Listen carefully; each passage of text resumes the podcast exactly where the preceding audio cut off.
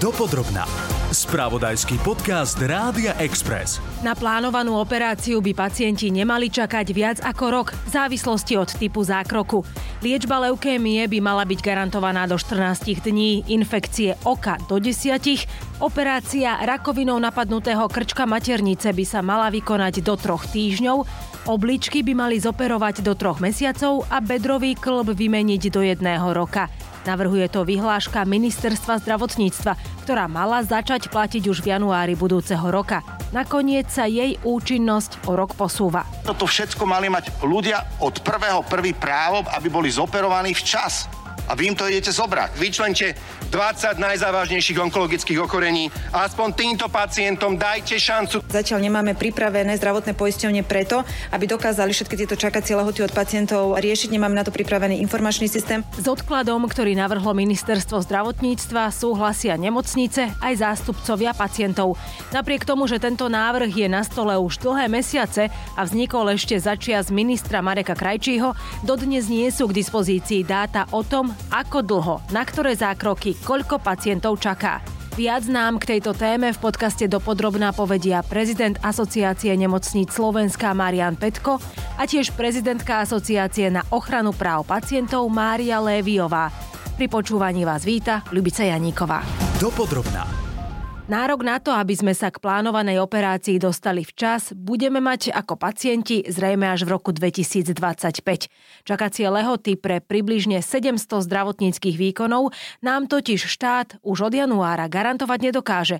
O tom, aká je situácia s naplánovanými zákrokmi a či sme už dobehli operácie zameškané v čase pandémie, povie šéf Asociácie nemocníc Marián Petko, ktorý zdôrazňuje, že vyhláška upravuje len operácie, ktoré znesú odklad. Akútnej starostlivosti sa netýka.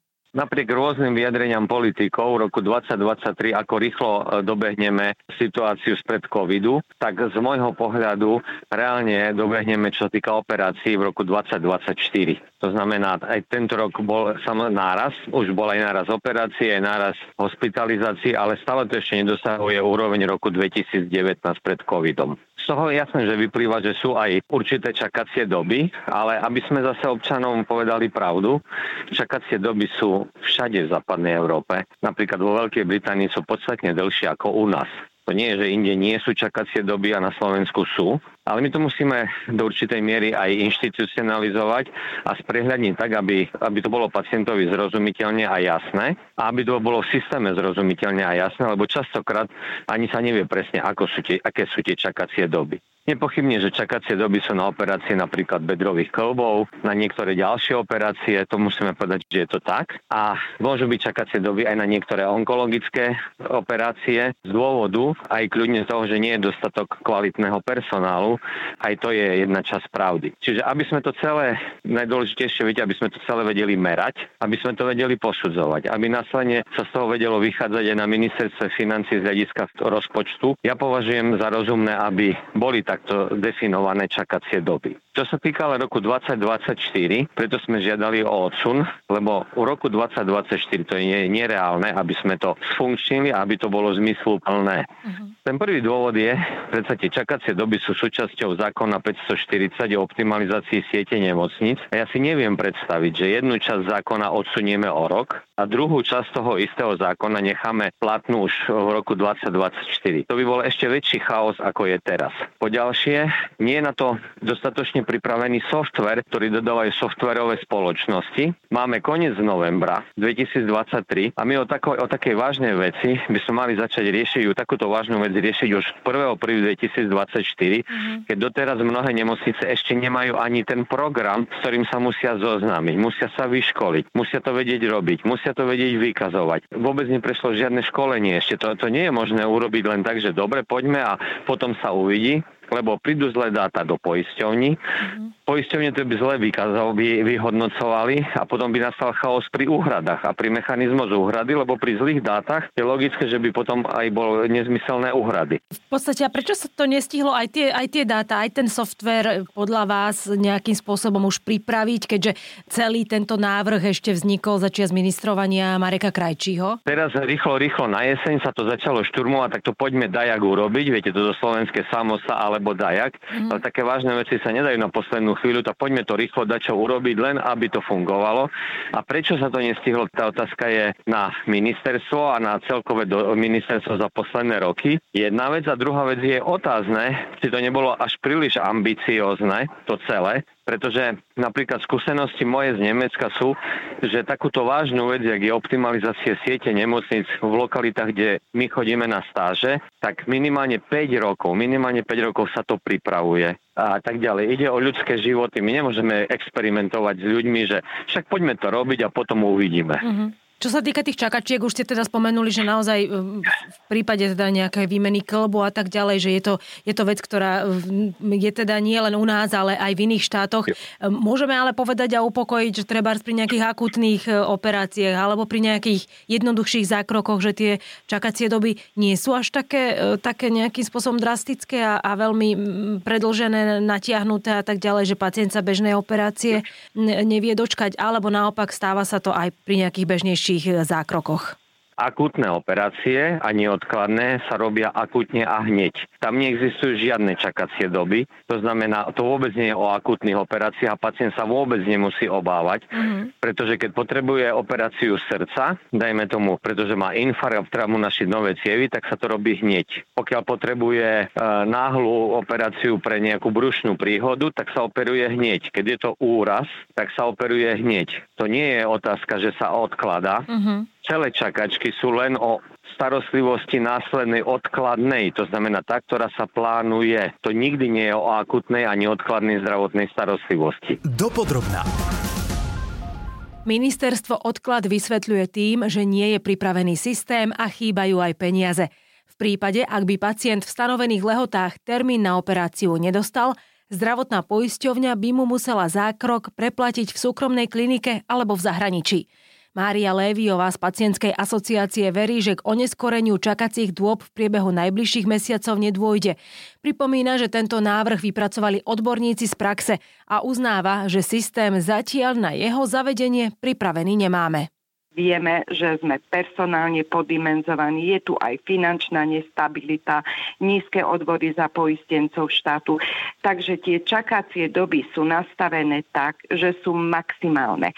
Ale je potrebné zdôrazniť, že čakacie doby sa dotýkajú plánovaných zdravotných výkonov. Nie je tomu celkom tak, ako často počúvame v médiách aj od politikov, že napríklad onkologický pacient nebude do dvoch týždňov zoperovaný. Takže tie čakacie doby síce boli stanovené, aj vlna nevôle zo strany verejnosti bola, pretože vyhláška je verejne dostupná, že napríklad čakacie doby na operáciu bedrového kĺbu tristošesťdesiatšesť dní, čo sa mnohým zdalo veľmi, veľmi akože dlhá čakacia doba, mm. ak najmä máte bolesti. Ale tu je potrebné si povedať, že tie čakacie doby vznikli aj kvôli tomu, aby si aj zdravotné poisťovne vedeli nastavovať systém.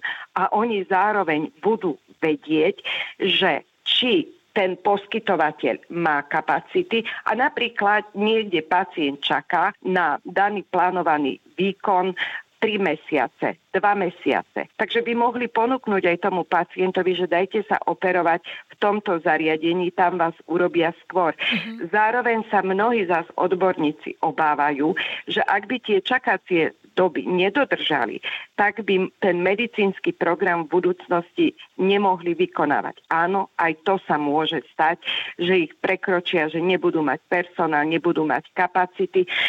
Takže naozaj je to dobrá myšlienka, ale je potrebné si povedať, že celá optimalizácia siete bola naviazaná na plán obnovy, na rýchle riešenia a chýbala tam aj istá metodika. Tu my sa musíme prikloniť na stranu odborníkov, že je potrebné napríklad počas toho obdobia odloženia jedného roka si nastaviť pilotný projekt, tak, aby sa tie čakacie doby a systém fungovania vyskúšal v praxi. Rok dvetisícdvadsaťštyri už budeme môcť kľudne porovnávať s rokom dvetisícdevätnásť z hľadiska výkonu Áno. slovenského zdravotníctva, pokiaľ na to parlament a vláda vyčlení dostatok finančných prostriedkov, lebo keď na to nevyčlení dostatok finančných prostriedkov, no tak potom sa bude menej plánovaných operácií robiť a menej sa bude hospitalizovať, lebo na to nebudú peniaze. Uh-huh. Ale keď vyčlení, budeme to vedieť porovnať rok dvetisícdevätnásť a dvetisícdvadsaťštyri, to už bude naozaj veľmi porovnateľné a na konci toho roka to vyhodnotíme a porovnáme, aké boli čakacie doby v roku mm-hmm. dvetisícdevätnásť a aké budú na konci roku dvetisícdvadsaťštyri a potom vám na to odpoveď dám. Pokiaľ tá poisťovňa nezabezpečí vlastne ten operačný Zato. výkon pacientovi, mm-hmm. tak ho musí uhradiť buď u nezmluvného poskytovateľa, alebo v zahraničí. Áno, tá hrozba tu je a my sme už komunikovali so zdravotnými poisťovňami, že ak vieme, že na to nemáme kapacity, tak poisťovňa môže, aj v súčasnosti jej to umožňuje zákon, napríklad v prihraničných oblastiach komunikovať s poskytovateľmi a e, uhradiť túto starostlivosť, pretože slovenský pacient potrebuje riešenia. Aj to je jeden z dôvodov, prečo je potrebné to prechodné obdobie. Uh-huh. A ešte som sa chcela teda spýtať aj na tú súčasnú situáciu, že vlastne ako to možno bolo počas posledných mesiacov alebo aj rokov, jednoducho tí pacienti naozaj čakali príliš dlho, že, že pomôže im to, ak to bude regulovať aj zákon? Určite im to pomôže, lebo máme vážne obavy a zažili sme si to počas covidu. My sme boli tí, ktorí mapovali odloženú zdravotnú starostlivosť a tie čísla boli hrozné. Mali sme presné čísla, o koľko menej sa urobilo jednotlivých zákrokov medicínskych odborov a boli to naozaj hroziace čísla.